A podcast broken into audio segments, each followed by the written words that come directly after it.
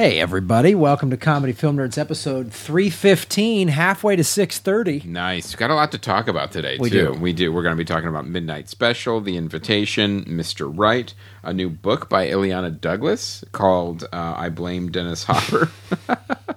um, and some cool stuff coming out. And we'll be. Uh, lot, lot to, lot to, I think we should just jump right in. Well, let's say just and we, we, I want to do this um, because we're getting some new people listening every week. Yes. So uh, this is I'm Graham Elwood. I'm Chris Mancini. Nice to meet you. Nice to meet you. Thanks for tuning in. This is a weekly movie review show um, where we're going to talk about all the movies Chris just listed about, and then talk to our guest about what he's been up to, and and then And possibly some surprises. there's some surprises, and then talk about upcoming DVDs and theaters and the whole shot. Yes. So uh, this is comedy film nerds, and uh, I want to thank everybody who came out uh, to see uh, Variety Palooza at the uh, Hollywood Improv. It's the second time I've done that, which was a lot of fun. And then, of course, uh, recorded Pop Divas um, with uh, Joe Wagner.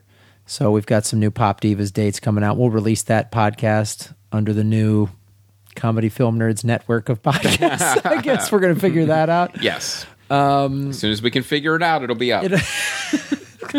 Let's hope we get it the first one released before Yes. we do record this next one. But yeah, record we recorded that show um, in the lab. It was a lot of fun. And uh, what else? Any other? Uh, I just want to say thank you to the um, CFN fans and all of the other fans. I, I've been meeting some new fans too on the Kickstarter campaign for the graphic novel Long Ago and Far Away. We've broken uh, ten thousand dollars. We're close to eleven thousand, so we're almost halfway there. It's very, um, very encouraging, very exciting, and I would just want to thank you guys. And I know some of you were waiting to the last minute to uh, support it, and um, might I just say, for anxiety reasons, please don't. Could you, if if you could maybe uh, in the next couple days uh, help out, that would be great. We'll be talking about it more later and reading your hilarious and profane comments. Those are they great. are absolutely hysterical. Yeah, and it's- them it's- later. Go if you go to the Kickstarter. The thing that I like about Kickstarter in general and about this project specifically is you can see the art. Like you can see a proof of concept. It's not just some sort of like this will be cool. It's you're seeing it. Right. Mm-hmm. You're seeing what the artist is going to be doing. You're seeing what the concept is, and so you know Yeah, you can download a free preview. There's like 15 Yeah. pages of the story. You could check it out.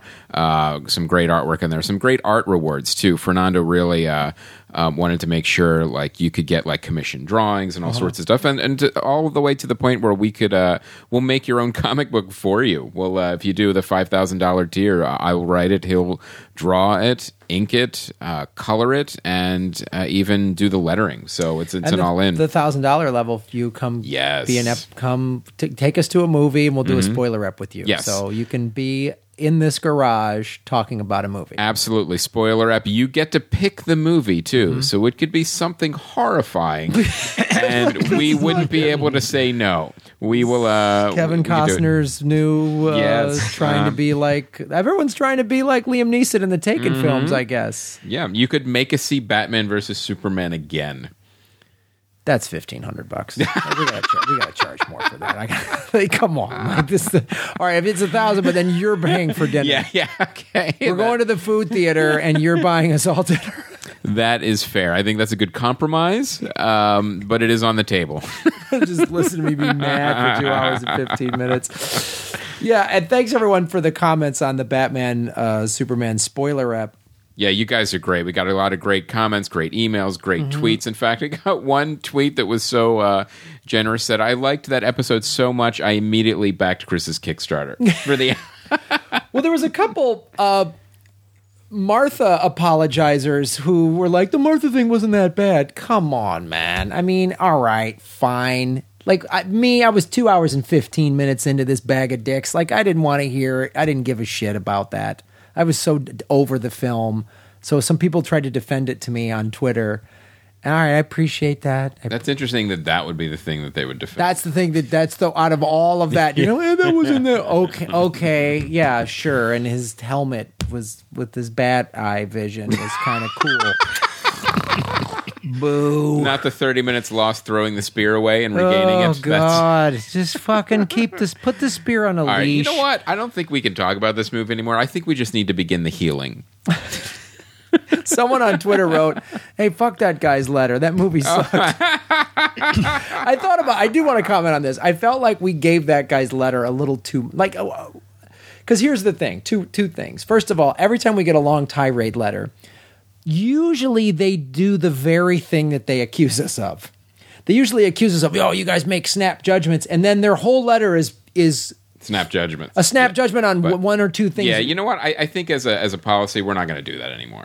I, I think if um, if there's an interesting point or a comment that you guys make on an email, uh, we will read it and address it, but it will be brief. It will be. Yeah, we're we're, I- gonna, we're going to keep it uh, I, uh, shorter. Afterwards, I felt like you know what we did. There we, was, we, we spent too much time on it. I felt like we did that thing you do as a comic when you're having a great show and you're crushing, and there's one dick in the front row with his arms folded. Right, And right, you go- and you and- concentrate on that. con- oh, I did a show with a guy like that once, where it was. Uh, I mean, I bombed horribly on this show, and it was like a bar and a casino, and it was like it was like a horrible one nighter. Mm-hmm. Right. And the headliner did okay, and uh, there were three college kids there that came up to me and said, "You were great. I thought the headliner was awful." and uh, uh, the uh, the headliner uh, was entertaining everyone but those three people, and unfortunately, I had to drive home with him. Ranted for the entire drive home about how those three college kids didn't like him, and he was like, "Fuck them," and fuck them. I'm like, "What do you care? Right. What do you care? Right. you, you know? I think we spent some time on the dumb yeah yeah kids. so um so that and that that's the great thing about podcasting is like that was kind of an experiment for us and like all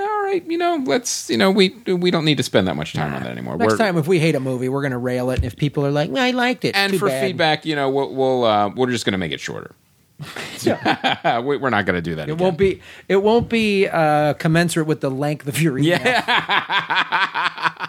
True. Um, so let's introduce our Let's guest. introduce our Uh, we are very happy to have him back. Um, another um, guest who's also a writer and has been with us for the last couple of years, writing some amazing content for the site. And only in town for a couple of months out of the year, so we like to grab him when he's uh, here. Uh, from the Australian Broadcasting Company, movie reviewer, podcaster, and playwright, C.J. Johnson. Good morning, gentlemen. I'm Last time we saw here. each other uh, was for Star Wars. Was for the midnight was screening of Star. Wars and the podcast at three in the morning. in Melbourne, which was just fantastic. it and then great. we were what we recorded Steele's podcast that was about four hours long, at least. It was certainly longer than the movie. And then you and I, Graham, then did another one for my show, Movie Land, right. about six hours later after you'd got Steele's and yours up because Comedy Film Nerds and Steele's both went out together, and you didn't show because you just had to go to sleep. Oh, I, I, I literally, it wasn't even like I bailed, I collapsed. Right, It was like, yeah, I was like, end of stamina, and uh, that's it, and collapse. Like literally, I don't even know if I, um, if I like turned the bed down. I might have just laid down on the bed and just went to sleep, fell asleep. There were a whole bunch of visual jokes in that sort of four-hour podcast that I wondered how would translate to, to the airwaves because there were people who were getting up in like with highly specific makeup and everything. Right. But the guy who played George Lucas was actually very, very good. It was Yeah. so Steele just posted some photos from that, and there's a photo he posted of George Lucas on stage, and then all of us doubled over laughing because he said some. I want to listen to that. I haven't listened to that podcast. I have to listen to it. Yeah, because I'm like. I want to hear how loopy, jet lagged, sleep deprived, crazy we sound. Well, and the interesting thing about like what he said too, it was as hilarious as was what as it was. It also kind of foreshadowed what the real George Lucas would have said, like a you know a little Yeah. while later. Like he, he said, like, well, how does it? that- that yeah, yeah, Because he got he got a little cranky the next week, didn't he? yeah, yeah. Like like uh, It's like how how you're not allowed to get cranky after you get 4.2 billion. No. no, no, No, no, you're done. And Yeah. what did uh and, and seriously, it was the, the comment that fake George Lucas made was like, well, how does it feel to have your movies, you know, made by Disney? It's like, well, it feels like when everyone went and tag teamed my wife. yeah, so watching your ex-wife yeah, get gangbanged. yeah, and then And didn't he accuse them of being white slavers No. or something, or, And or the- child sex Yes. slave traffickers? the real George Lucas did that. It's like I felt like I sold my yeah, yeah Yeah. my project into white slavers. yeah, It's like how, I love that the real George Lucas was more offensive Yes. than a comedian in a pub at three in the morning. Yeah, because just so distance from reality. But actually, not that distance from reality, because a couple of weeks ago, a friend of mine, a Facebook friend of mine, posted a photograph that he'd just taken of George Lucas in the Adelaide airport. I don't know what George Lucas was doing in Adelaide a couple of weeks ago. And he was just sitting there with like his, you know, um, you know tra- food court lunch with his food court beverage of like a coke and like this thing, and he looked for all the world just like any normal middle American or middle Australian or middle Germanic traveler, you know. Except it was George Lucas, and I was like, sort of, you know, having having eight billion dollars doesn't mean that you're still not eating at the food court alone. And you know, he's fat, so it's kind of schlubby, and you know, and it was very obviously him. It was George Lucas. There's no doubt about it. Well, I mean, well, maybe he was doing a gig at the Rhino Room. That's a fun. It's a fun club. I've played it. Craig Egan books it. It's a nice gig. But at that point, you want to go, like, shouldn't you be on a private jet, like having like uh, Chilean sea bass? Like, what are you doing? Well, that's the thing is, I think his tastes might have never become champagne and caviar. You know what I mean? That he's still got the tastes of of everyone, and um, he just happens to have the kind of money. You know, he's got Picasso money, but he's got the dog that scratches the pool table with the cue tastes. Well, I am here to say that if I got four point two billion dollars for selling whatever, You're not going to be in a food court. you will never see me. I will fly above you in a private jet, fueled And by never land. Never land. or at least if I you, will land on my yacht. yeah. or at least if you really like things like McDonald's and Taco Bell, then build your own food I'll, court. I'll have a food court inside my yacht. As Yeah. Or Barbara in the building at USC that you Yeah. uh, you funded. Barbra Streisand, or was it Cher? One of them built her own shopping mall underneath her house. Uh, in Malibu or Beverly Hills, so that she could go shopping and she would have it staffed and she could go shopping, but in her own mini shopping mall underneath her house. like- that is that that's like Michael Jackson building a Pirates of the Caribbean ride. But like, then, do you, Oh, did he? Do, Yeah. Do, Oh, do- oh. Do you It- hire extras to just like you know, oh, bring a screaming toddler, or do you like just to Yeah. get the whole experience? Like, No, he just hired toddlers. yeah, yeah, Michael Jackson, Barbra Streisand. yeah. like you wonder too. He didn't like, molest this, those kids. He just admitted to giving them wine on in on court. Oh, Do you guys know about the Bubbles movie? Oh, about the chimp? Yeah. No, I didn't hear about this. Okay. I think it's a Charlie Kaufman script, and I think the same guy, Duke Johnson, who directed Anomalisa, the stop motion Charlie Kaufman script, is going to direct it again. So it's going to be once again stop motion, but it's about Michael Jackson, but seen through the eyes of Bubbles the Chimp. oh my And god. that sounds like it has me all over it. I can't wait.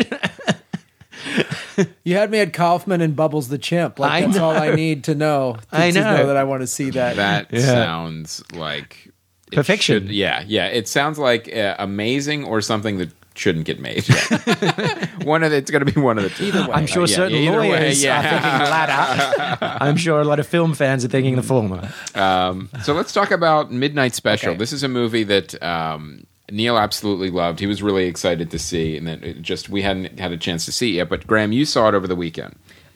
yeah, I saw it and and I thought it was I, I really thought it was fantastic. Uh, Michael Shannon and Joel Edgerton uh, are really good together, and Kristen Dunst uh, or Kirsten Dunst is, is Oh, I didn't know she was in it. yeah, it's it's and when she first comes on screen, you're like, wait, huh? And um, this so this director uh, Jeff Nichols that did uh, Mud, um, which is another film I, I really like, and it it sort of had that. Uh, he also did Take Shelter, which I never got to see, but I I it, it he this this filmmaker again just based on what I've seen Mud and Midnight Special is really good at sort of showing like the humanity like you watch something in the news and there's a there's a criminal there's someone on the loose or there's a thing or or or an abduction or whatever and he really captures what their that person is going through day to day in the little hotel room or wherever they're at on on the run you know? And so midnight special um i really found to be it's a really cool little film and it's about and, and you got all this great supporting cast. You've got adam driver plays an nsa agent who's really good. Um, with a lightsaber. with the lightsaber yeah. He's still mad at his dad. Yeah. um, and uh, the kid the little boy is great. So he's this kid with this sort of special power. And um, you know it's it's the beginning of the movie is really sort of like you don't quite know what's going on. And the filmmaker does a really excellent job of sort of slowly revealing what's going on. And Sam Shepard's a part of this weird cult, and what do they have to do with it? I don't want to spoil it. And but then, of course, the NSA. Why are they involved? And so Now, Good did to see. all of the uh, d- when the government agents are chasing them, did all of their guns get turned into walkie-talkies? no, it's, it's Must be good to see Sam Shepard back on screen. Oh man, he, he has a couple of scenes in the beginning of the movie that are just fantastic. Um, when because he's the head of the sort of weird religion cult thing, and that's referred to as the ranch. And so there's all this reference of the ranch, and I miss the ranch. Is the ranch doing this and all this stuff? And so Michael Shannon is the boy's father, and he's you know trying to help and protect this kid. And so there's all these forces at play, and it's just and it's really cool, in my opinion, science fiction. Um, it has some slow pacing to it, so I can understand why. Because CJ, you were talking about the reviews on this have been a little mixed. Yeah, it's it's. I've noticed it get incredible reviews, like people absolutely loving it. And whichever film festival it debuted at, I'm assuming it was Sundance. It was mm-hmm. like absolutely lionized, and everyone was flipping out over it. And then I have heard some reviewers who are just like, "I've finally seen it. I can't believe it got so hyped up at that film festival. It's just like, it's." It's good, but it's hardly this amazing second coming of the next Spielberg mm-hmm. that it's been praised as. But you, you guys know that a lot of movies get overhyped at festivals. Yes, especially Sundance. Yeah, especially mm-hmm. Sundance. And so solid three and a half out of five or four star films are considered like six and a half stars out of five at festivals because the word goes around. Well, and I think it's it's it's you know, it's not fair to the movie No. that that it. But that's when we've talked about this Yes. all the time on this show. How you come into a film can really color how you see it. It's like if you saw Slumdog Millionaire later after everyone was telling you how great it was. Yeah, after it got the best picture Oscar, you Right. saw this and you're like, really? Or the artist? Really? This Yeah. got best picture? And if you see that kind of without much information and just go into it, you're going to be like, "Wow, this is a really solid film." So I think if you take, I, I, I will say this: there, anytime I'm watching a movie that has slow pacing, even if I am ga- engaged, I always go, I can see why some people might just go, Tune out a little I'm bit. out. Why? Mm-hmm. Why? What's the point? Or it takes too long, or I get it, or whatever. So I, for me, though, I, I really, I really did like it, and I think it's, it's, you know, Jeff Nichols does a lot of very personal one-on-one scenes. The way he shoots two people interacting, and there's a lot of scenes of of of Michael Shannon and Joel Edgerton and the boy in the car. So it's very tight and close. Well, every single one of his movies has been a triumph of character over plot. I mean, For they're sure. all character based films. Yeah, and I think this is no exception. Right. And this is and this to me, and and I don't necessarily, and it's not like oh the plot is so dumb. It, I like the plot. I think it was engaging for me, but it is. I I would say go watch this movie for the characters and the acting because it's it's really it's really cool. And Would you say it's more of a, a character piece than like a thriller or It's both. it's both, Honestly, okay. it's it's be, the characters dri help drive the thriller elements and the Right. thriller story. It's thriller and science fiction. It's really unique, and I think sometimes when a movie d- covers a bunch of different genres a little bit like that, I think sometimes that makes people like tune out. or- genre hops? and they're like, ah, it's all over the place for them. And you know, we've accused other movies of that on this show, Mm-hmm. Yes. but in this case, I felt like they, for me It at worked. least, it worked. It totally worked. I really like it It's when a fine line. Yeah. I really like it when guys like Jeff Nichols, who are primarily concerned with drama and character, experiment with genre. Right. Because often it can be really interesting and mm. sometimes it can miss, but even those misses can be can be fascinating because if they're not adhering to the the rules of those genres but are just delving their foot in, you know, it can be quite fun. Well, exactly. Like when you're when, when I'm watching Mud, I wasn't thinking, "Oh, this guy's going to be a great th- science fiction director." Right. I wasn't thinking that at all. But he did it because mm. He he he did what you said. He he he goes in with what he knows. He knows character very well. Yeah. And then so he said, "Let's play around with this." And I would say to anybody, like, I. I don't see people like really not liking this movie. I could see somebody going to this movie and having it kind of miss the mark for them, but I think even if that were to happen to you, I think there's going to be enough really good character driven scenes that you're going to come away going, I'm glad I saw it overall. Right. You know, even if there's some elements that kind of made you go, ah, I don't know about that, or or the science fiction it didn't work for me, or whatever. I, it all worked for me, but um, and I and I really I, I really like a character piece, and I like when you have amazing actors, and what their motivation is, and as that motivation is becoming revealed, why they're doing these things, it's it's really it's really cool, I and it think- felt human. I think Jeff Nichols might be running four for four with Michael Shannon. Right. I think he's made four films and they all have Michael Shannon. Even though Michael Shannon just popped up in a small role in Mud, he was uh-huh. still there. yeah. Yes. And he's the lead in the other three. Well, he's doing that thing that a lot of good directors do. If they find an actor that's and Michael Shannon's a phenomenal actor that works. And they didn't make him a creep in this movie. He was a great. He was just a dad. He's just a mm-hmm. dad trying to do whatever he has to do to protect his son who has special powers. Right. And what you would do like that's the other thing too is is the the science f- fiction um until kind of the end of the big the sort of the the big reveal but but it felt sort of like how would regular people deal with like how would you deal with this which i always love that question like it's cool when you create some crazy science fiction world and oh it's a whole nother world. That's always fantastic but it always is it, it is interesting to go like what if just somebody with supernatural abilities are they an alien? Were they just born different? What is this? And how would this world deal with it? How would rural texas deal Right. with this?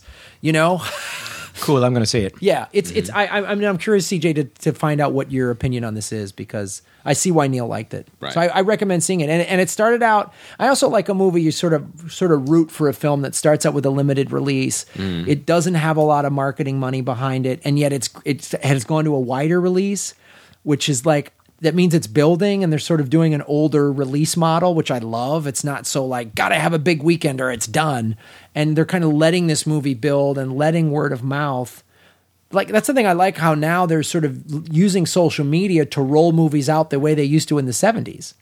You know, with with word of mouth driving its its its the expansion of its release. So it's really it's really it's really cool. I would recommend it. Excellent.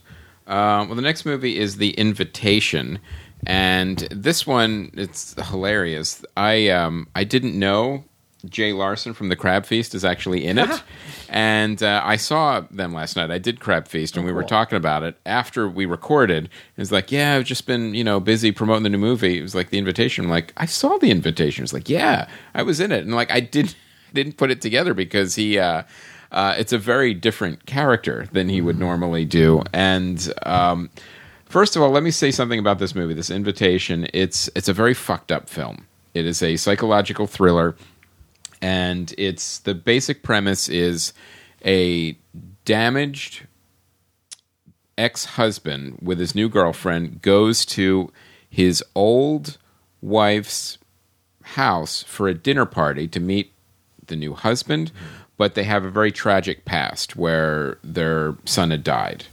And the entire movie is this weird slow burn and it's it's I really enjoyed it. Uh, of a psychological thriller where where you're like, well, is he just paranoid? Is he coming apart? Is or is there something else, something more sinister going on here? And the movie does a great, great job of setting everything up and also giving you some red herrings where, well, it could kind of be this, but wait, it could also kind of be this. But it never deviates from its own internal logic, where if you look back and go, oh, well, that doesn't fit what this was or what this was. So it was very carefully crafted and put together. And it goes to Midnight Special, the, um, the same exact um, uh, the the same exact. I don't want to say detail because it's not a detail, but the the same exact way you make this film is the way you make any genre film resonate. Is that you treat it like a drama. Yeah. So, and that's what was happening here. Any really great um, genre film, whether it's science fiction, whether it's horror, whether it's psychological thriller, it all goes back to: Are is this really a drama with all these elements in it? Are there compelling characters? Are they just there to get slaughtered? And the answer is no. We get all of these characters set up when they go to this house, and we get to know them, and we also get to know what's wrong with them and why they're damaged and what makes them tick. And then as things progress, and they, you know, as any psychological thriller goes, as things get worse and worse and worse. Mm-hmm. It never feels random. It feels like, well, we've been building to this from the entire time, from not only the actions, but from the backstory of these characters everything meshes together um, like a really well crafted drama with uh, characters that have been fully fleshed out. And that's how you get a really satisfying and resonated genre movie. I mean, Mm. it, it makes it more terrifying. And that's the whole point. because there's so much reality to it and so much actual emotional depth Yes. to it. There's so Uh-huh. much emotional depth. I interviewed the writers who are a writing team, Matt Manfredi and Phil Hay, for. Uh, my last episode of Movieland, so go to Movieland and check that out. And interestingly, they said exactly that. They said they set out to write a drama, and along the way, it became a psychological thriller. Or, I mean, you could also, in the proverbial DVD store of the mind, stack it on the horror shelf, Yes. and you'd be allowed to mm. do that as Right. well. But they started out writing a drama, and that's why this film. More than so many films that also sit on those same shelves, has this ambitious level of emotional depth. I mean, there's there's a theme explored in this film that I we don't need to talk about. But there's a theme explored in this film that a lot of horror films or even psychological thrillers wouldn't dare attempt because if you mess it up, you look like you're being manipulative. You know, you look like you're really actually being tasteless. Right. And this film goes there. It's ambitious enough to go with this kind of heavy trauma and it gets away with it. And it, it allows that sort of incident to coexist within a film that is also very much a psychological thriller and a horror film. Do you see? Yeah, absolutely. Yeah. And uh, in fact, when I was talking to Jay last night, we're going to have him in to talk more about it, and he's going to bring uh, either some of the other actors or somebody else in from the film, so we can get Oh, cool. some behind the scenes stuff. Well, I'd love to, you know, the the director is uh, Karyn Kusama, who's done, you know, she's had kind of an interesting thing. She did Girl Flight, Girl Fight in 2000, uh, Aeon Flux, and Jennifer's Body, and then did a lot of a lot of TV. Lots of uh, lots of quality television. Uh, Man in the High Castle, Halt and Catch Fire, Billions, Casual.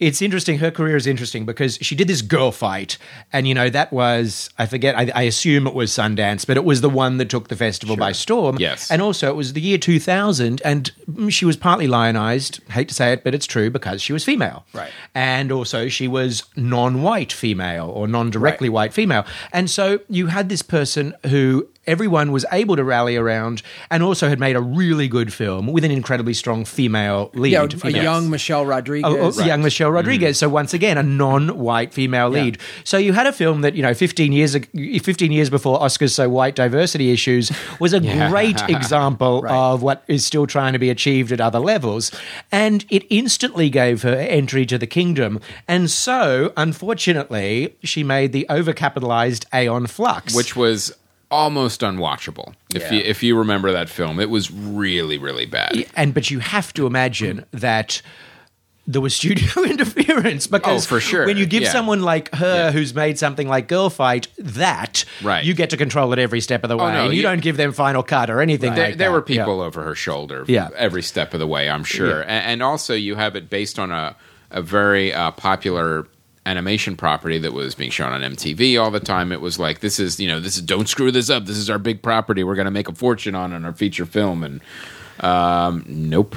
yeah. and the other thing too is is is it was a it was a tough challenge in the sense that the animated thing on MTV was insane. was insane. Yeah. It was just sort of cool visually. It didn't have a story or real thick plot or char- dialogue. or dialogue or characters. So you had to really just take this thing that looks cool in this hmm. cool world and then add in all of this other story and which is which is not necessarily easy. And to its to its credit, it once again had a strong female protagonist played by Charlize Theron. So obviously, that's what they saw. They were like, "We'd like to make Aeon Flux." You know, we've got Charlize Theron. It's a female lead. We could get a female director. Right. The girl fight girl. Boom. Uh-huh. And so, so you're setting someone up to really have a failure there. Really, it's very difficult to give someone who made who scrapped together and made this scrappy, cool little independent film to all of a sudden give them ludicrous amounts of money with your Right. your highly highly valued franchise ludic- potential property. and ludicrous amounts of rules, Yes. most likely. That Yeah, came yeah, with yeah. it.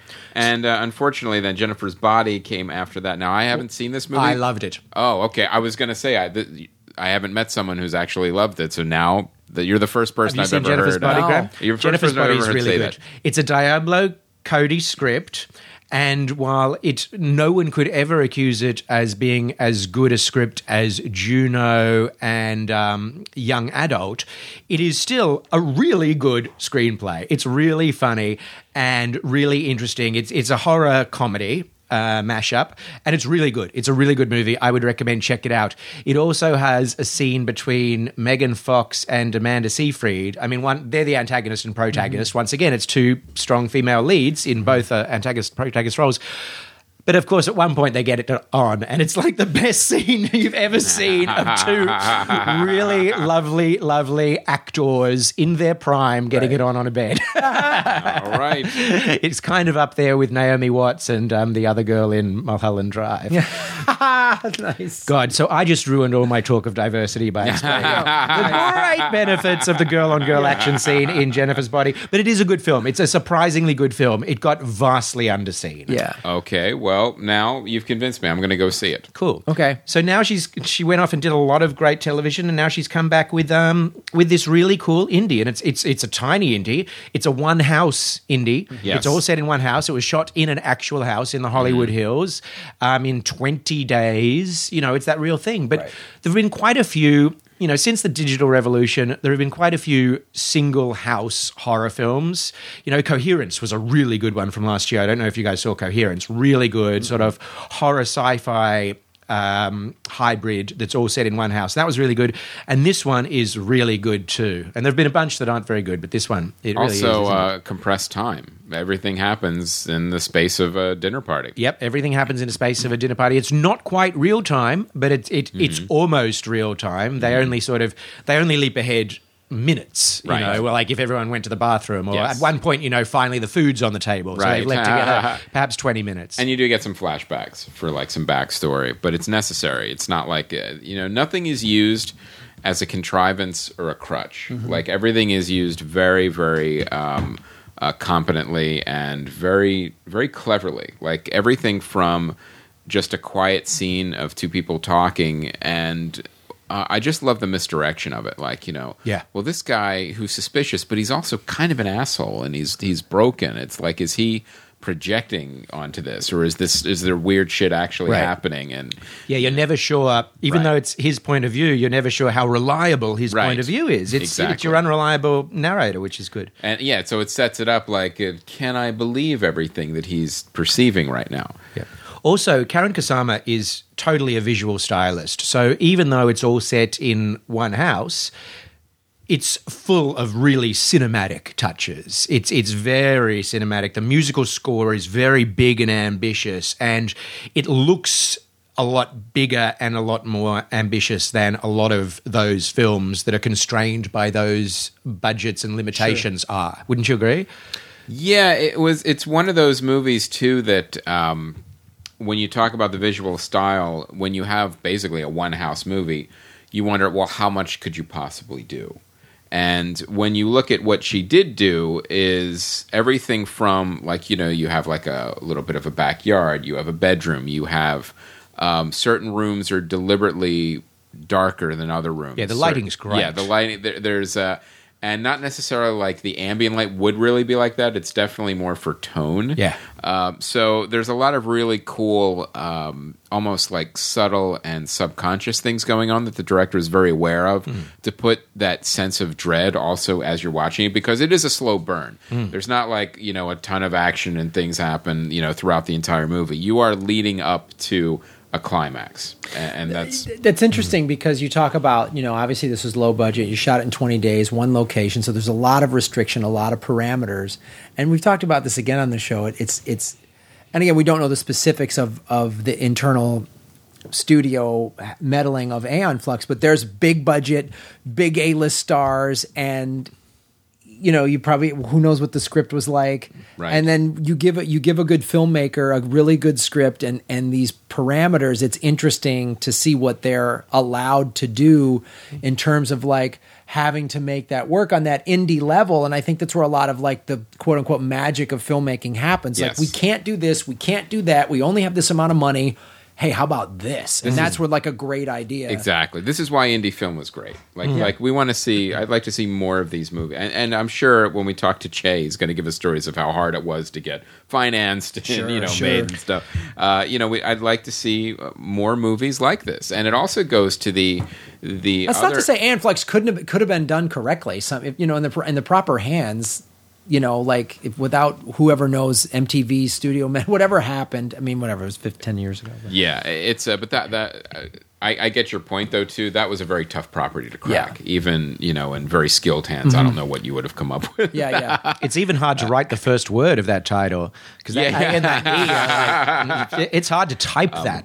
but Uh, and, and this also goes back to the most interesting thing sometimes, uh, actually a lot lately, uh, being done in horror and thriller and psychological thriller being done at the indie level. Rather, you know, studio horror movies, they're still not quite getting it right, and it's been years now. Like, what's the what's the best big studio horror f- movie that we've had in It's a long time? we say There this. haven't ev- been a good big one in a long and time. we say this every year because it keeps happening every year. Right. I just saw the Ins- I think it was Insidious two trailer.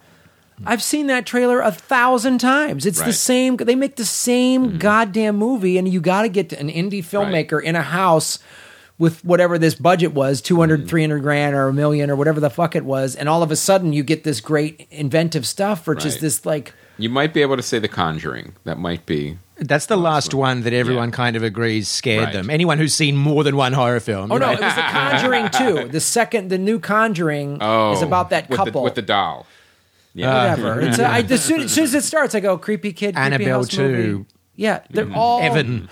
yeah, exactly. and they all have the the trailers end the same But there's been really good independent horror Oh, yeah. over the last couple of years. I mean, The Witch and mm-hmm. Spring. I don't know if you guys saw Spring. Mm-hmm. That was really Spring I haven't seen small, yet. but oh, it's really good. And they're, they're, they they don't they break the rules. Right. That's it because they're not having a million studio executives say, uh, we need to have the first big scare earlier, Right. Right. or you know any of this stuff. You know, so they can take their time, they can build it up. The Witch is a slow burn too. Spring is a super slow burn. They're all slow burns. Yet all three of those movies, this one included, like it pays off. Yes. it absolutely pays Yes. off. There's no doubt about that. And one of the reason it pays off, and this is also a credit to the writing, is every single scene, every single character, every single motivation needs to be leading up to that climax. It can't be random. It can't like make no sense. Mm-hmm. And it was. You know, you look at that climax and you're like, okay, this this is this is what was coming. I wasn't sure what was coming because of all the misdirection Yep. and what was going on with the other characters, but this makes sense to me. I Yeah. get it, and They earned it. Yeah, you earned it, and it's it's horrifying. yeah, yeah Yeah, it's good. And may I also say that this lead guy, Will, the character of Will, is played by an actor named Logan Marshall Green, who I've only seen in a couple of other films. He was in Prometheus, and then he was in something else.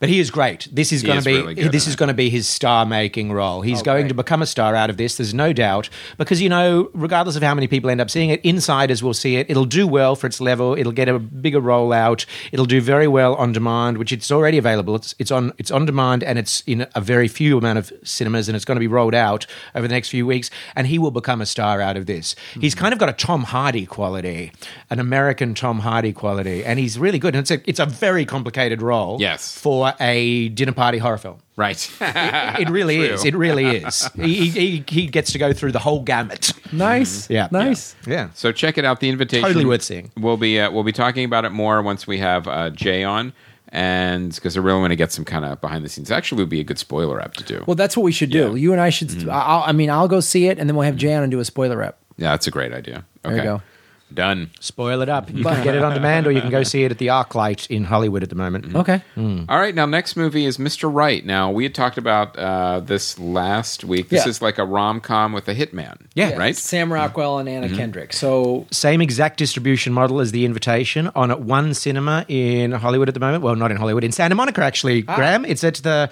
Laemmle's Oh, Monica, nice. you know, They near, finally redid that. Near you, yep. So it's on there and it's also on demand. And if it does well, it will roll out. Now, I. I don't think it's going to do as well as the invitation. So I think what you'll find out is the rollout of the invitation is bigger than the rollout of this. Okay. But it's it's the uh, its starting point is the exact same distribution model. Okay. Which I, I wanted to see two of those because I heard you talking about the fact that because this is kind of a, a fallow time for, Yes. for big budget films, we may as well mm, point out some of the smaller ones Yeah. and the ones that Yes. are being day and dated with VOD. so what this so the budget on this was eight million dollars. So what did you think of this movie? Well, neither of you have seen it. No. Okay, it's it's Anna Kendrick and it's Sam Rockwell, and yes, the the hook is very very simple. She is a troubled young lass. And she's just broken up with a boyfriend, and then she meets this very charming, charismatic guy. I mean, way, way older than her, but let's just smooth over that. That's part of what they've been doing forever. Gregory Peck and Audrey Hepburn, and um, and they um, and she meets him, and they instantly fall for each other. There's instant attraction, and the complicating factor is that he's an international hitman, and not only that he's an international hitman, but he's an international hitman who, because of something that happened to him while he was on assignment in a war zone, he's actually gotten a bit mentally disturbed and has sort of angered the rest of the international hitman community, and he's go, he's gone gone rogue within that community. So people are trying to kill him. So you know, here he is trying to meet cute with this lovely, cute little girl and take walks in parks, but. Snipers are trying to shoot him, and, and, and she stands in the way. So it's a good setup, isn't it? Mm-hmm. And the thing about this film is it's written by Max Landis, and you know he's sort of gaining this reputation as a uh, a good screenwriter. Uh, John Landis's son, and I think he wrote that that that crazy big. Um, American Ultra he wrote. he wrote American Ultra. He wrote Chronicle. And Chronicle. Chronicle was where he suddenly became, you know, a screenwriter and Right. in demand. American Ultra was not well received Mm-hmm. by anyone, although I have met people who love it, but most people don't. it. Right, okay, cool. Yeah, well, I think probably you're seeing similar. In fact, I wouldn't be surprised if one is a later version of the other in a way, you know, that he started down a path and then he did American Ultra and this because they're still couples. You know, it's still Right. it's still boy girl and guns. Right. You know, and um and that's the thing about this. This is, you know, the the real log line or the the pitch to the studio is it's rom com meets Tarantino or rom com meets Elmore Leonard style. In that you've in the Sam Rockwell world, you've got a bunch of comic guys with guns. You've got criminals with guns. So besides the international hitman community trying to kill him, there's sort of this crime family trying to kill him, and everyone's gets, getting meshed up. So that feels very much like Tarantino verse, where there's a lot of wisecracking dialogue, but they're not afraid to show someone getting shot in the head with blood. And then on the other hand, in the Anna Kendrick world, it's a straight up rom com, and, and, and that's the that's the collision, and that is quite funny. I think it completely lives or dies by how much you respond to the sheer cute factor of Anna Kendrick and the sheer kind of cute charisma of Sam Rockwell that he's always had, um, because they both are adorable and they play off each other very, very well. And the dialogue between them I mean, it sounds written. I think Max Landis is one of those screenwriters, but so does Tarantino. His Right. stuff sounds written. It doesn't mean it's not brilliant. You know, it just sounds sort of literary. It sounds heightened. And so does Max Landis. Like, none of what they say would actually be said by anyone in real life. It's not realism. They're always cracking wise. No one could think that fast, you know? Um, and so, if you buy into just the two of them being funny with each other, you'll possibly quite enjoy this film. It, it, it always feels like it should be 10% better. It always feels like it's never quite overtaking mediocrity, except when you get to the final seven or so minutes, it just all works. And at the end of it, in retrospect, you suddenly feel like, wow, I just had a great 95 minutes. Like, I ended the movie with this huge smile on my face and even goosebumps. And yet, for 80 minutes of it, I was kind of going like i get it i get it it's good but not great you know mm-hmm. very much like three stars out of five if i'm being generous and that's only thanks to the fact that anna kendrick and sam rockwell are so good Right. and then at the end you're like wow that was really actually quite special it comes together really really well as as a rom com. You know, A- as a love story, it comes together and it, and it works. Yeah, and it does not. This is once again the sheer value of independence. It does not play by the rules. It does not. You know, Great. there are certain things in it that studio executives would be like. No way, and throw it across the room and be like, well, no, they can't do this. But in this film, they do it. And that's what makes it worthwhile Oh, it, ha- great. it has no real um, it has no real sort of uh, well i was going to say it has no real directorial flair but it actually does because his skill is that he's in touch with the currents of the universe so if someone like comes at him with a knife he knows how to dodge it or he knows how to grab their hand and move it around you know very oh. much like martial arts so but- he has spider sense. he has like spider sense. yes, he does. He has like he has like spider sense. It's all that, and that's his special skill. And you just have to go with that. Like it's it's mm-hmm. it's almost supernatural how well he's got it. Wow. You know, and he's been trained supposedly, but supposedly he's also got it. And so every time he fights hand to hand. It's it's a joy to watch. It's fun because there are very very very intricately choreographed hand to hand fights, kind of like that Keanu Reeves movie of a couple of years ago that was all that. Um, Oh, right. one that guy's name as as the title. And so um the international hitman one, the one where he Oh, played an I know what international John Yeah, yeah, yeah. Yeah, which was John only something. John John something, yeah. Yeah. John Fisk or something. John, John Fisty kick. John Fisty kick, which was only fight choreography. Anyway, Yeah. so you've got a lot of that in here too. And the other thing is, it's all set in New Orleans as well. Mm-hmm. Now, New Orleans, I think, kicked in. I think they kicked into the budget because every now and then yeah. the story will totally stop and you'll see like a riverboat or, or John Wick. John Wick. the- that was yes. it. John Wick. So it's like it's like John Wick if there was also a rom com in John Wick. In fact, that's what it is. It's John Wick meets like Anna Kendrick rom com ah. Oh wow. with Sam Rockwell. All right. All right. I'm in. But look, it's it's not brilliant, okay? Like if, if you're picking a movie, you pick the invitation over this one. If you're only going to pick one, mm-hmm. it's still very only a three and a half out of five, but it's okay, Okay. and kind Right. of charming. So it's not a disaster. no, it's not a right. disaster. No, All right. All right. So uh, if you're picking invitation, then uh, Mr. Wright. Uh, okay, we have a sponsor uh, this week, Sparemin. And if you don't like talking on the phone for more than a few minutes, you hate having to give out your phone number to people you don't know, and maybe people, some people that you do know, Sparemin is the app for you. We were talking about this. One of the many uses of this could Yes. be dating. uh huh. You want to have like a five minute phone call, but don't want to give out your number Or speed dating without being in front of the person. without being in front of the person. Like it's a real like entry level dating app you could use because Right. someone could, you know, you could say, all right, let's meet me on Sparemin. We'll talk. And if, if they're weird at five minutes and they're like, hey, can I get your number? You're like, "Uh, out of time. Sorry. I thought of another usage of it too. Because it lets people know when you're ready to talk, you could use it for like people who you don't really want to talk to except when you've got a minute. Like, Right. you know, your building manager or the guy who's been pestering you to come do the thing that you don't really want to do. and when you've got the five minutes, then they can call you. yeah. You could say, hey, just talk to me on this Sparemin for five minutes. And You the- could create a cast system for people you interact with. Yes, that's what I'm talking yeah, about. family yeah. members. I mean, you could do a lot of stuff. Yeah. CJ is ready to talk now. Yeah, exactly.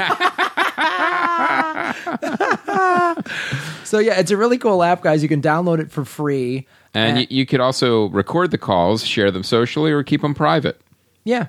And so um, we, uh, a couple of the interviews I put out publicly um, that we did, and now we have one with our intern, Aaron Bungart, who uh, went to go see at a charity event the two um, Back to the Fu- Back to the Future 1 and 2. Yes. And talks about, you know, The experience of seeing them in a graveyard, Yeah, and and he had never seen them. I, I don't think he'd ever seen them on a big screen before. right? Um, yeah, so he saw him on a graveyard. So here's a Sparemin uh, with our intern, Aaron. Hello. Hello. Well, here we have uh, Comedy Film Nerds intern, uh, Aaron Bungart. How are you doing, my friend? I am good. And how's work going in the Comedy Film Nerds garage? You know, it's it's tough, but it's fair. he needs to work a little faster. oh, good. Chris is there to crack the whip. Uh, all right, guys. So we got about four and a half minutes. Uh, so, Aaron, what's a what's a movie you want to talk about today on the uh, Sparemin app? Uh, well, I was going to talk about the uh, the 30th anniversary. Uh, they did a screening for Back to the Future and Back to the Future 2 at Cinespia at Hollywood Forever uh, back in October. Mm-hmm. Hollywood Forever is a uh, cemetery, by the way. Yes. So you like watching movies around dead people? Um, why? On top, what- if possible. well, what about these movies 30 years later still resonates with you? Um, I mean, it's just it's remarkable how how much of like almost a Capra esque classic the original is. Um, I think as a kid, I was always super into the second one, Back to the Future Two, because it it you know the future and there were flying cars and. Um, but I think when you watch them again now as a you know 30 year old, it's like Oh yeah, that first one is the classic, and two is kind of a comedically silly, kind of like Mm. the way Superman two goes off the rails, uh, as opposed to the original. You know, the original Donner cut. Right, right, right. And then so that the now, do you think a, a kid watching these movies today would ha- would it would resonate with them the same way it did with with us when we saw these films? I would think so because even you know even I'm not really the generation that you know I'm I wasn't Marty McFly's age. I wasn't 16 in 1985. I was three, so Right. I didn't see this movie until you know I probably saw it on TBS. You know because they would they would play it constantly um, in the 90s. So so I think why not? You know it's it, I'm I'm not of its generation. My parents my parents are would have been uh, no, I guess they would have been even younger than than the um Lorraine um and his dad George in the movie. So I, I don't see why not. Mm-hmm. And it was a really cool experience too because of what they you know they had a ton of DeLoreans set up and you you you know they had a professional photographer and a fog machine so you could take pictures with this DeLorean. I have some ridiculous ones where I'm trying to you know reenact the the DVD cover where we're all staring at our watches you know, in front of the open DeLorean. It was really I- cool. I, the thing I would say too, I love it when they when they redo these movies and show them. It, it, there is something to be said about watching them again on the big screen. Yeah, and I I never, you know, like I said, I was three when it came out, so I never saw, I never saw it on a big screen. I've seen it a million times on Blu-ray and DVD, but never never on a big screen and with a you know with a ton of other fans. And it was also and cool uh, dead bodies. and Dead Bodies, yeah, who were also fans. Yeah. Um, Aren't, aren't we all? Yeah, and there was, you know, and all the profits went to um, Michael J. Fox's Parkinson's Foundation as well. Oh, that's great. And they had a he had a little video to to intro it. It was really great. I got you know I got a little teary eyed when Doc Brown died, um, or undied, I guess you could say. Right. At the end. Spoiler alert. Uh, well, that's cool, man. Yeah, that is fun when you see those those retro movies and everyone in because everyone went to go see it. They are excited, so there is the the sense of nostalgia that sort of creates the buzz when you're seeing it, which is part of the whole experience. I think. Yeah, and we totally would have every. I think everyone there was down to watch the third one as well if they if they'd have, you know, would have gone another two hours. But I, I think we all would have done it. yeah, no one would have left. Yeah. All right. Well, we're just running up, uh, almost out of the five minutes here on Spare Minute. But Aaron, thank you so much for your time Yeah. and for watching the the uh, Back to the Future movies. Now get back to work and stuff envelopes. Yeah. yes, yes, sir. All right, we'll talk to you later. All right. See you, Graham. Bye. All right, that was uh, that was pretty cool. That you know? was. Mm-hmm. So we're going to be doing a couple more of these the for the next month or so with Sparemin. So we're going Yes. to have some more people. One of Maybe them may even be CJ. May, may, may wrangle CJ into this. Mm-hmm. Absolutely. it just because it's great because like I look at my email or I guess I look at my messages mm-hmm. and all of a sudden it says Graham is ready to talk now. So all I need to do is pick up my phone, hit the button, and boom, There it we just go. happens then. Yeah. Start You're done. talking, and then Yeah. you can Yeah. line up a bunch of callers. And I know I've said this, but I actually will, guys. Uh, I'll pick a time, maybe next week when I'm in Vegas. Mm-hmm. And I'll just announce on social media, "Hey, I'm going to do some Sparemin," and then I'll talk to you guys for you know Five minutes at a time. five minutes at a time. You can ask me whatever you want to do. Mm-hmm. We'll do that. How's that sound? And then once you're done, don't get back into the line at the end, and then try yeah, to try to I'll- I'll squeeze ten minutes. I don't like hello, and then do another voice. Like, just be for real. Don't be, a, don't be a Sparemin dick. Yeah. So, um, all right. Uh, so, what do we want to talk about now? We're going to talk about now, CJ. Um, you had just read the book uh, by Illeana Douglas. I blame Oh, Dennis yes. Hopper. So, what, what did you think about that? I thought I should bring a book to the podcast because you know it's a book about movies and it's it's just been released. It's called I Blame Dennis Hopper. Illeana Douglas is a very funny actress. I'm you know you, once you if you if you can't picture her straight away, just Google her and the moment you see her face, you'll be oh her. She's terrific. She's done a million things. She's done a million things. She's also famous, you know, as these things happen because she was also Martin Scorsese's main squeeze mm. for quite a while. They are no longer. And she goes into that, but this is not a personal book in terms of like my mother did this and my father did. I mean, it does that, but it's not about relationships and stuff as so much as it is her love of movies. She was born to go into the movies or become a film critic because she's born loving movies. The title of the book comes about quite funny because her father went and saw Easy Rider and then decided to become Dennis Hopper and just absolutely mm-hmm. went full tilt Dennis Hopper and not only grew the beard and the hair and started smoking all the dope and calling everyone man, but established a hippie commune and basically went went and lived out the back from her and her mother and established a commune and and and her mother and her kept, kept living this sort of suburban life, you know, 100 feet away from their dad who had gone full tilt Dennis Hopper. And so she blames Dennis Hopper. And of course later on in life she got to meet all those guys and work with Dennis Hopper and Right. everything. Um She's really funny. Her writing style is very, very funny. And as she talks about the movies she's made and the movies she's loved seeing, um, it, it's just delightful. It's one of those books where every 10 pages you're like, okay, got to see that, you know, and Oh, you write cool. it down because she either mentions a movie that she loves or a mention that she movie that she worked on that you're like, oh, I've got to see that because you get the inside scoop. Well, well, now wait a minute. Does she talk to Dennis Hopper about the influence that he had on her dad? Yeah. Oh, yeah, that's yeah. great. Yep, oh, she absolutely does, and and the way that ends up happening is really really funny actually because I think I think she she was on a.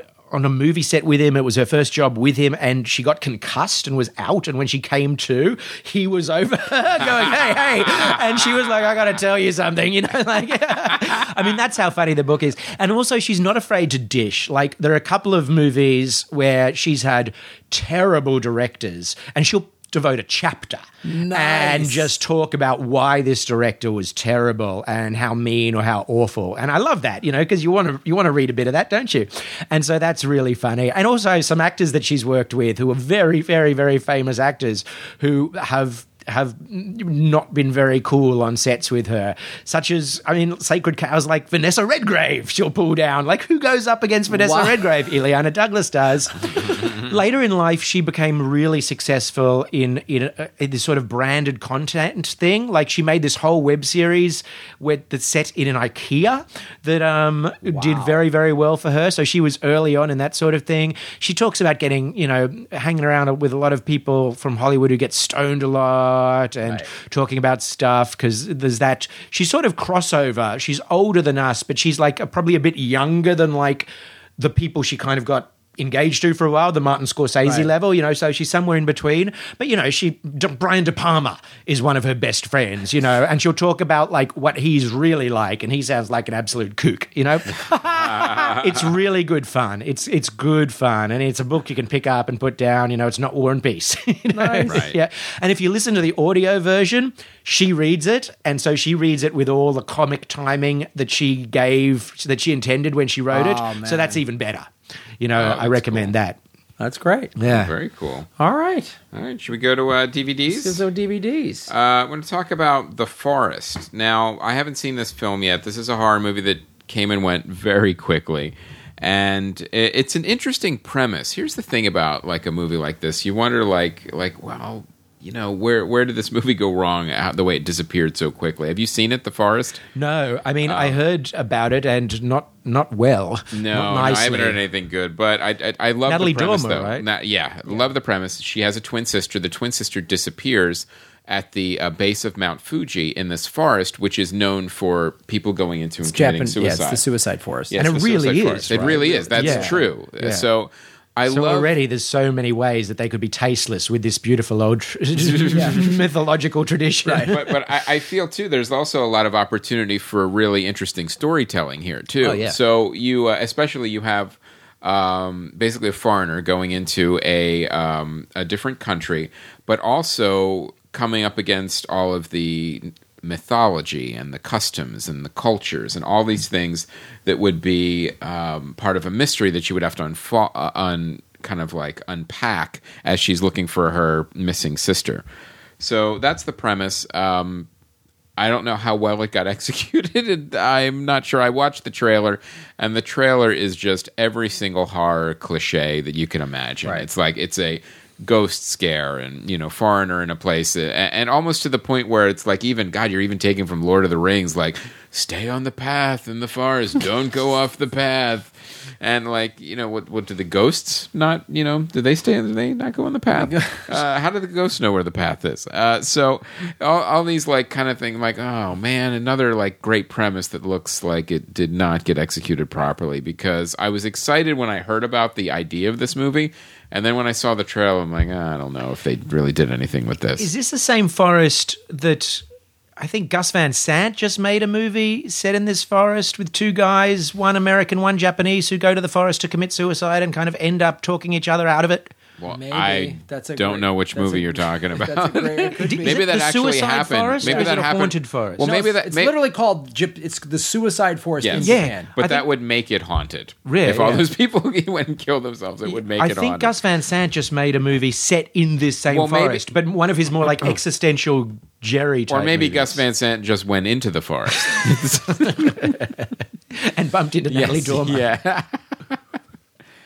So um, I don't know. How how how expensive does it look? Is it is it a, it is does a- not look expensive. Right, it's a cheap. Yeah, yeah. There's um, uh, a little money on travel Right. for for Key Crew and uh, Natalie Dormer, Now, obviously, she and she plays a twin. So Right. chances are She- it's- she's it's Yeah, it's his movie. You're, you're right. He did make a movie. It's called A Sea of Trees.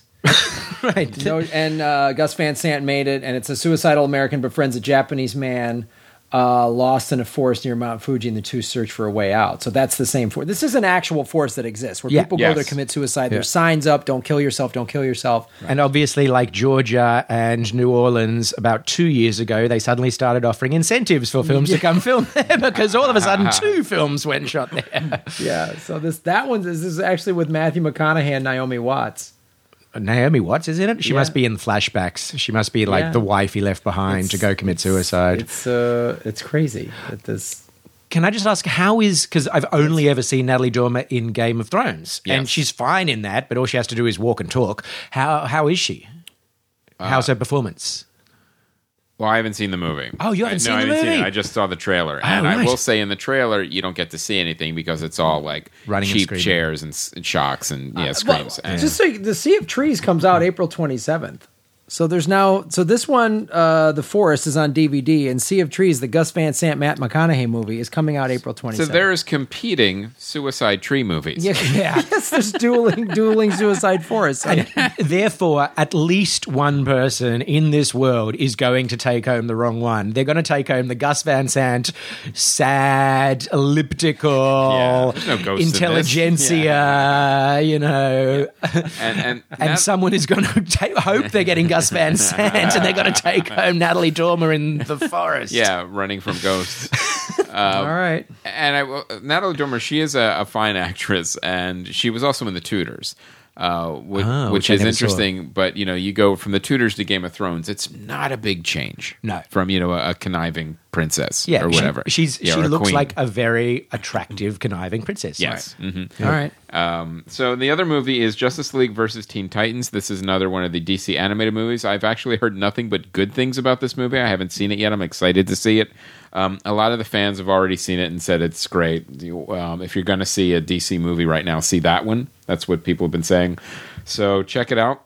and one of the things that um, the DC animated universe has been doing lately is they've been putting out two different types of movies. One of them uh, Bad is- and good. is- yeah.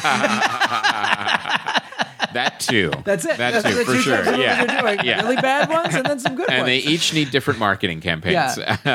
um, they have the animated movies. They come out, and one of them is like one one type is like a standalone. It's just like you know you watch this movie and it's done. But then the what they're doing with the rest of them is they're making an interconnected DC animated universe where one movie will reference the next, and they'll move move forward with like one of them right now is Batman's son. Damian. So you know you have Son of Batman, and then you see him in um, movies that uh, continue. So you see some of these characters are continuing, and the voice actors and the actual interpretations of these characters, which are correct, uh, they proceed from movie to movie, which is interesting. So they're but they're not doing all of them, which is interesting. Where they have only some of the DC animated universes will uh, will interconnect, and other ones will just be one offs. So He had a son. yes. Uh-huh. Uh Damian. And uh With he- who? With uh Talia. Oh, not with Shal Robin. Ghul's daughter.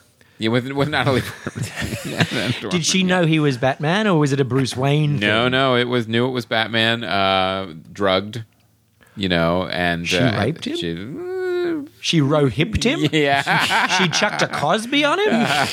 Batman got Cosby'd. the um, Italia, it's cool. they, Like, uh, let's put it this Talia way. al She uh, lowered his inhibitions with a drug.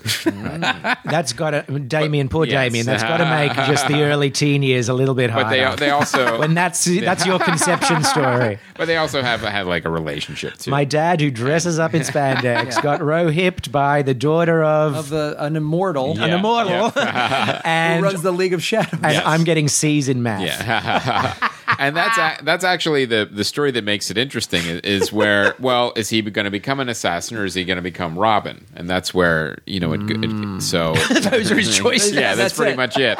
Yeah, Sidekick or killer? Yeah, no normal childhood Sorry. for you. But Dad, I, just- wanted to be a CPA. I Yeah. just wanted to play soccer. Why No. can't I do that? I want to sell real estate. Not on Wayne Manor. Sorry, kid. What would you do? Would you become Robin, or would you? Be- I'd become an assassin. I wouldn't want to go work for my dad after that. I have to wear my dad's weird outfit. Yeah, You're and you working have for your to. dad or your grandfather, one of the two. Oh, right, right, right, right. Then you got to work. If you're an assassin, you're kind of working with your mom. Like, oh Yeah. god. Yeah, mom, oh. I wanted to kill that guy. Oh, honey, I'll show Yeah, you how to use a sniper weapon. Oh. But if you're an assassin, you might meet Anna Kendrick. Yes, there you go. So now for the uh, site spotlight, we want to mention uh, Neil's got some great content up there right now. There's Born to Be Blue review, and also his weekly film news are amazing. And now I wanted to mention the Kickstarter for Long Ago and Far Away again. Uh, you guys have been putting the most hilarious comments, and we talked about uh, putting foul mouthed comments on. And I will read you now the uh, ones from last week. Andrea Hope writes, "Looks great. Oh, and fuck." so getting in the uh, Japanese uh, contingent, yeah, konnichiwa. very cool. She Thank was, you so uh, much. Very much in the Earbuds crew. Yes, she And, was uh, indeed. It was a, a brief appearance in the movie. and uh, could not have done it without her. She was uh, one of the one of our wonderful guides as well. Picked us up right at the airport. She was amazing. Oh, I didn't pick you guys up at the airport when you came to Sydney. way She's to go. trumped me. Yeah, I Yeah. know. We're just CJ's just like, yeah, get a cab. Yeah, yeah, yeah. Everything's in English. What's your What do you problem? mean my yeah. problem? the cars are on the other side of the road. You can't handle that. Marcus Hodges, 91st backer, but just squeaked into the top 10 comments. This is what I get for being late listening to the podcast. Fuck. uh, Menachem you got a fuck leader. rule going on? Oh, you do, Yeah. right? Yeah. Okay. Uh, love the podcast. Fuck yeah. The, in the top 100 backers. Joseph Bridges. Point of order, dear sirs. fuck, fuck, fuck, shit, fuck, fuckity, fuck, fuck, all the way home. Damn fucking shit, fuck, fuck. That is all. P.S. Fuck. Point of orders. Uh, yes. Very. My cat like. All the best fuckity fuck wishes to you and your new project, Chris. I fucking know that it's going to be fucking great. Tyler Harper. I don't like to swear. Can I just say I freaking support Chris Mancini and everything the film nerds do? Freak yeah, poop. Sorry, Mum. I know you listen to all the podcasts I go on, but I didn't know this was coming. Tyler, you're quite a gentleman, sir. Yes. So um, please keep up these wonderful comments. In they're very supportive and profane. So you could either mix those two things together, whatever you guys want to do. We will read them on the. Uh, you're no longer restricted to the fuck rule. Whatever whatever wanna- creative whatever- comment you want to put, uh, we will read Wingnut, it. Yes. You should change the word every week. Yeah. Should- what should we change it to? Shit. Ass liquor. I was gonna say cockwagon. All right. All right. Let's do uh, cockwagon. you gotta say cockwagon. You say cockwagon, and uh, you could break up the word, or you could put it together, however you want to use it. You do what you want with your own Yeah. cockwagon. Yeah. First 20 minutes of Hateful Eight are set in a cockwagon. Yeah. Pretty much. Seventy millimeter. Yeah, it's 70 millimeter cock wagon. Who's the biggest cock? It starts out with one cock in there, then a second cock comes in, and then they bump into Walton Goggins, and a third cock steps in. Yep. A lot of cocks in that wagon. So Yeah. here are your choices. Um, Hateful you don't. Eight cocks. Yes. You can um, not curse at all. You could try to work in the word cockwagon, or you could um, Do a film reference. or do a film reference. Oh, that's a good one too. How about that? All right. You know what? Let's do that for this week. Let's do. I like that the best. Let's do a film reference. Film reference. Some All right. people are already going to write cockwagon. Like Yeah, Becky all right. already left us. I'm- yeah. How could you resist? Yeah. Uh, let me put it this way. I'm not going to discourage the use of cockwagon, but I will encourage uh, using a film reference. Film reference. I am going to go find a drummer and a bassist and a guitarist just to form a band to call it Cockwagon. Well, they can open up for the Whistling Banes on the next uh, world tour. And I will say we've got about 20 days left. You guys have been absolutely fantastic. We passed 10 grand. We're almost at 11. We do have uh, a long way to go still, 28,000. And uh, the truth is, I cannot get there without you.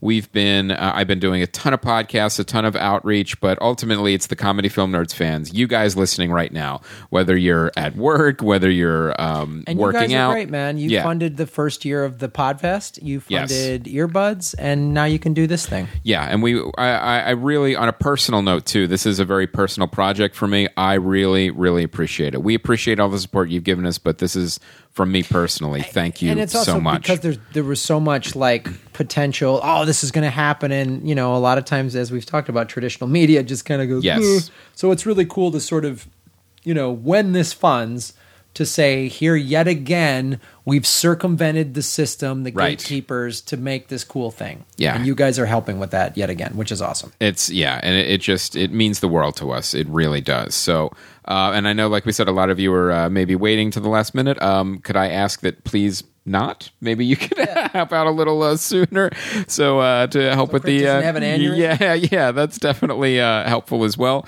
Um, so please uh, check out the Kickstarter. Like I said, it's uh, you're supporting me. You're also supporting Fernando Pin- Fernando Pinto, the artist. You're supporting a, a great project and all his support artists.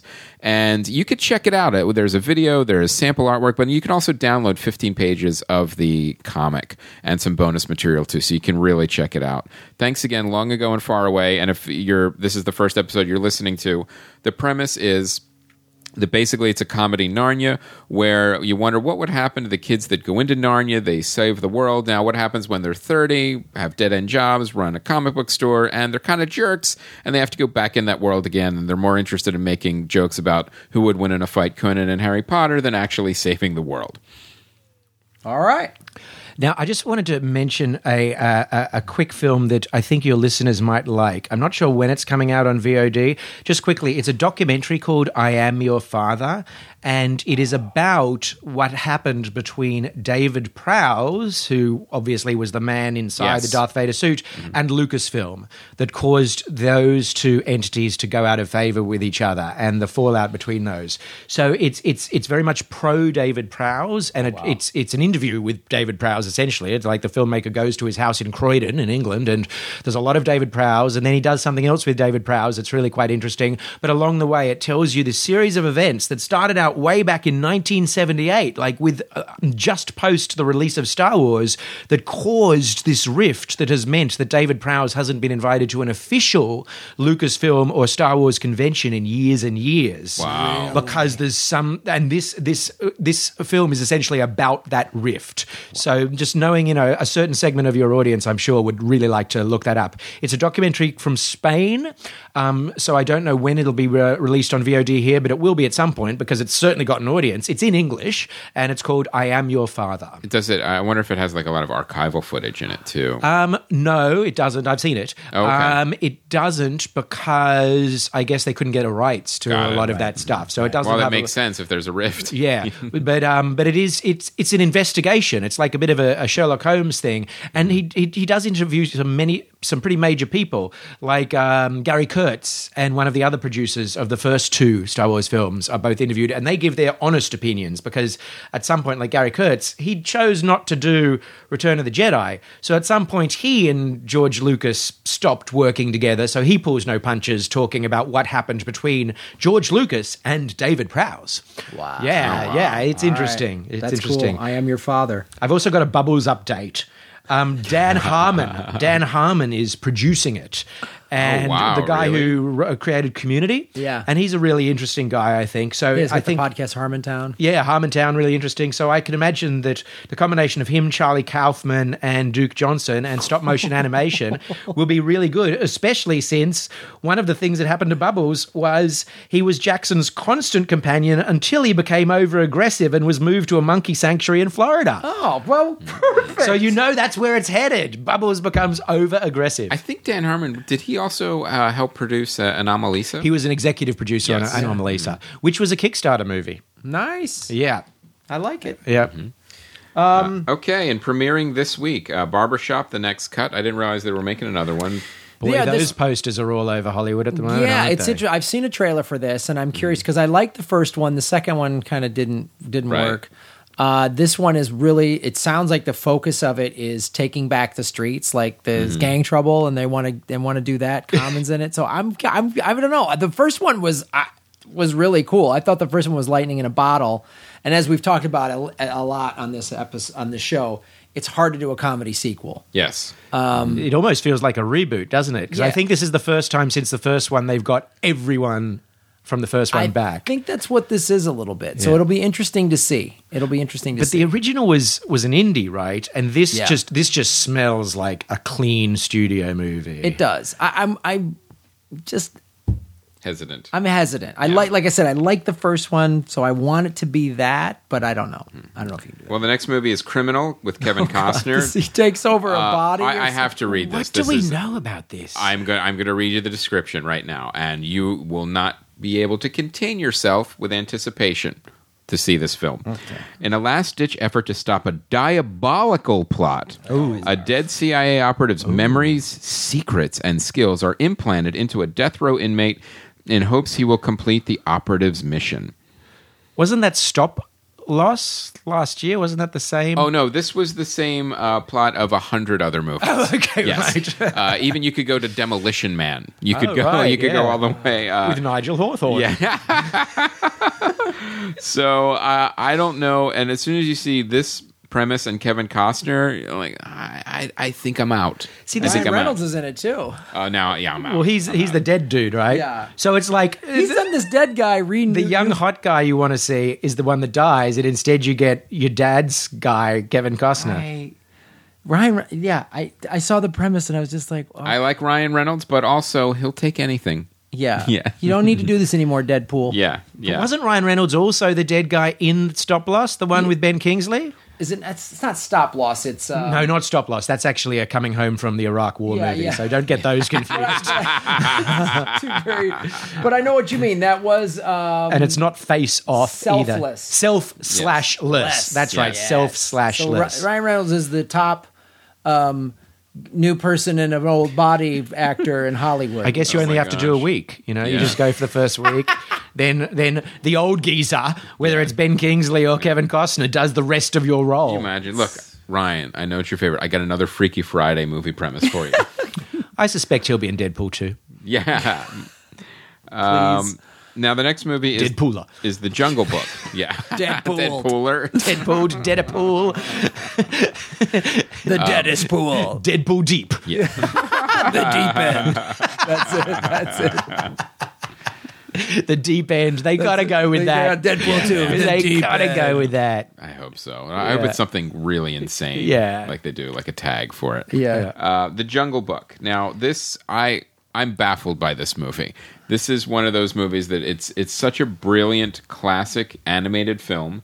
It's also based on uh, you know the Kipling stories, which are great. And why would you think you know what this really needs to be turned into live action for sure? It's like turning a Bugs Bunny cartoon into live action. Like why would you why would you ever want to or bother? I think the I think the gimmick here is and the selling point is it's all these mega famous actors are all doing mocap for the animals. Right. So it's going to be like, oh wow, Bill Murray as like Baloo a big the bear. uh, Right. as a big bear, and Ben Kingsley as the snake. Well, I'm not sure if those are the corresponding animals, but I've seen the names on the billboard and Right. I've seen the animals, so I've been trying to guess which ones would be which. And and you know what? That almost grabs me. Like I'd be curious to see Bill Murray do mocap. Have you seen the original animated movie? I never have. Okay. No. Uh, If once you see that and you realize how they got it completely perfectly right, Right. you'll realize that there's no reason for this to exist at all ever. I bet you it's going to make four hundred million dollars. I don't know, I don't- Chris. I I, don't I, know. feel like I, I, I mean, the, yes, the original is great. It's classic Mm-hmm. Disney animation. It's a really cool story. Uh, but I kind of, I'm, I was, I'm curious at this, and I, di- I love the original, but I am curious to see because I did see a trailer, and it is Bill Murray doing a bear and stuff. Yes. And Idris Elba is the mean tiger and stuff like that. And I, I am curious. kind of intrigues me. It does. It does sort of Okay. intrigue me. It might. It might work. And uh, also, it is. I mean, it is. They've got the property. They, they do this, you know, every now and again for a new generation. Sure. You know, Now- who are more used to this than 2D. But here, here's here's I think what I from what I've seen, and it may not be completely like this, but this is what I basically object to: is you're trying to take that property, that specific animated movie, and then just making it live action because you have, you know, you hear the songs or the animal's going to sing, or like, are they going to do kind of exactly what it's going to be? Now, if you went back to the source material and you made maybe a new Jungle Book that wasn't because the the original Jungle Book stories they're not quite as lighthearted as the uh, as the animated movie. Now, if you went and made like a different version and just went back to the source material and made it darker and maybe a little more of an adventure story, then I could see that more This in live feels darker action to me, though. it i don't know it, to me it didn't it just felt like more of a like we're a live action version of the animated movie now maybe i'm wrong maybe when we see Sure. it it's uh it won't be that but that's definitely the way it seems to be be uh, presented All right. I think. I think. I think it probably will go back to a little bit more of the book, but won't go all the way. Right. Like I. I don't think there'll be anything in here to stop you taking your. 11 year old you know Yes. they'll, they'll want to make sure they get all the money Yeah, Right. exactly. but I, I you know i don't think they're going to sing for example Right. i think it'll be a bit closer to the book i mean i'm just looking on my uh, on my ipad at the at the poster right now and it kind of makes me want to see it you know christopher walken scarlett johansson giancarlo esposito and the animals look really nicely rendered kid looks cute looks like a nice forest i mean i want to see that more than i want to see for example, a straight up animated film, mm-hmm. yeah, which I find very difficult Yeah. to make it through. Yeah. Yeah. All okay, right. all right. Well, let's see how they. uh, Let's Check it see how the See- dice yeah, rolls. Yeah, because it could go exactly. either way. Let's see how it's executed. Because you know, um, if they do all those things and it's not like a remake of the animated movie, then I'd be a little more on board. Uh, okay, the Green Room, not the Green Room, Green Room. I saw a trailer for this. Ben Kingsley. He's mentioned a lot in I this know, podcast. he's playing a mean, evil dude. Which I he think you're thinking of Patrick Stewart. Oh, right. Same thing.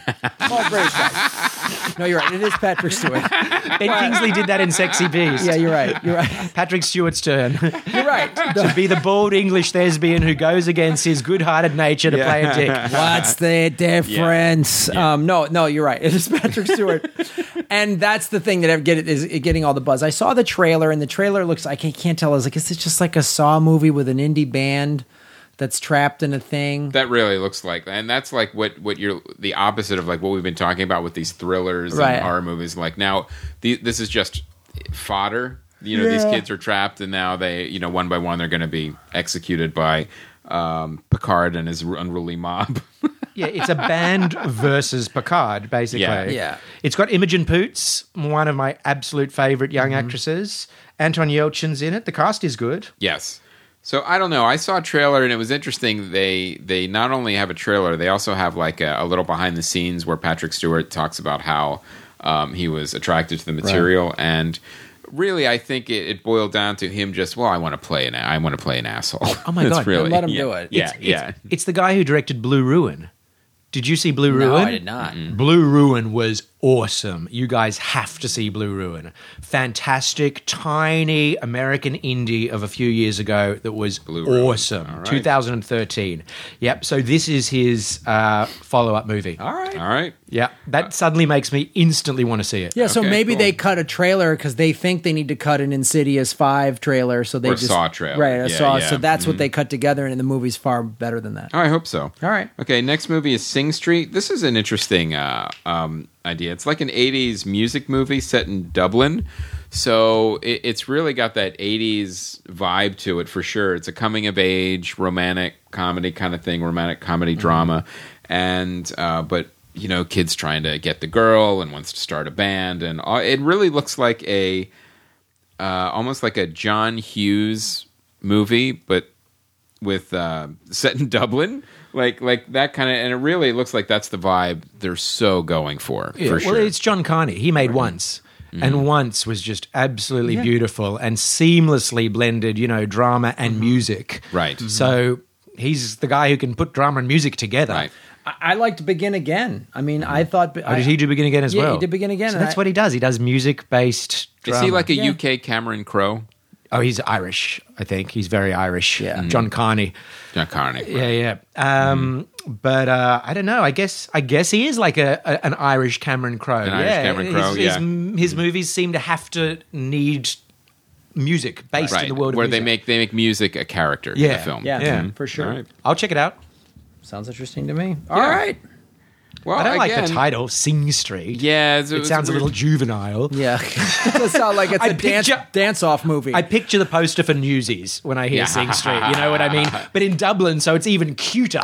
like you know, like Or leprechauns. just call it in Electric hats. Avenue or something. yeah, Yeah. Sing Street.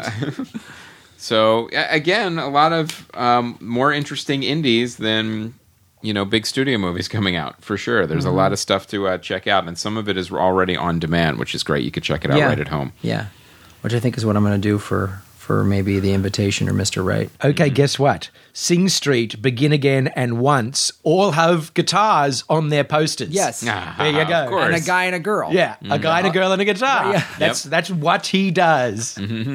that's incredible, isn't it? He, should keeps do- making variants of the same It's so funny, poster. like, no matter that he should do like you know a sci-fi thriller, but it's a guy with a magical guitar Right. that shoots lasers or something, and that's still on the cover. Like he should never. It's like see you next Wednesday. Like it should it should be in all of his movies. they just they just get out the file for the poster and replace the name, you know, change the font, and then they stick new heads. Yeah. So from, from that guy from that Irish band, then to Mark Ruffalo, and now Yeah, to this yeah. dude. Oh, that's great.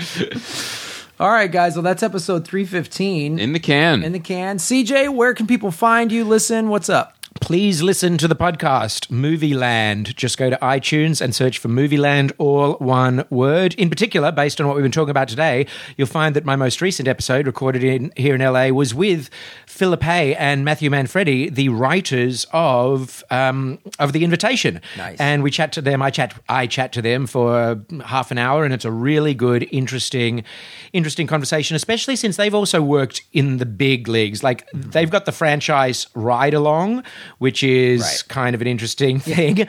Um, they wrote Aeon Flux, um, and they also wrote the first of the Clash of the Titans movies. So they're used to working under the studio system and now they've got they were producers on the invitation and now they've got this total control for you know a smaller movie and it's they talk a bit about that which is really really fascinating to hear um, you can also uh, follow me on Twitter at CJ Movieland.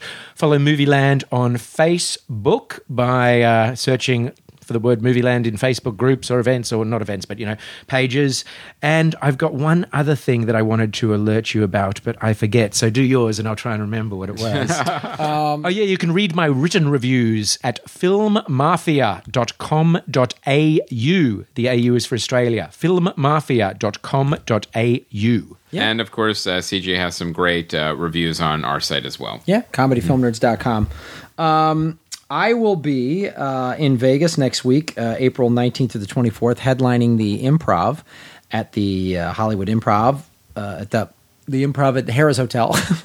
um, and then I am headlining in the Chicago area at uh, Zanies in St. Charles, May 6th and 7th. And then Portland, Oregon. I haven't been up there in several years. I'm headlining one night, May 12th, at the uh, Helium Comedy Club. It's a Thursday night. It's an 8 o'clock show. Uh, advance tickets are 15 bucks, so buy them in advance. Uh, I love that club, Helium. We did the Comedy Film Nerds uh, show up there for Ballot Yeah, Measure yeah. 90. Mhm. It's a Um, great club. It's a great club. Thursday nights are a great night up there. I love so Portland. Many of you have been asking me online, Graham, when are you going to come headline Portland? So I'll be there May 12th, Helium Comedy Club. Very cool. I've remembered my other weird thing. Yes. yeah, totally.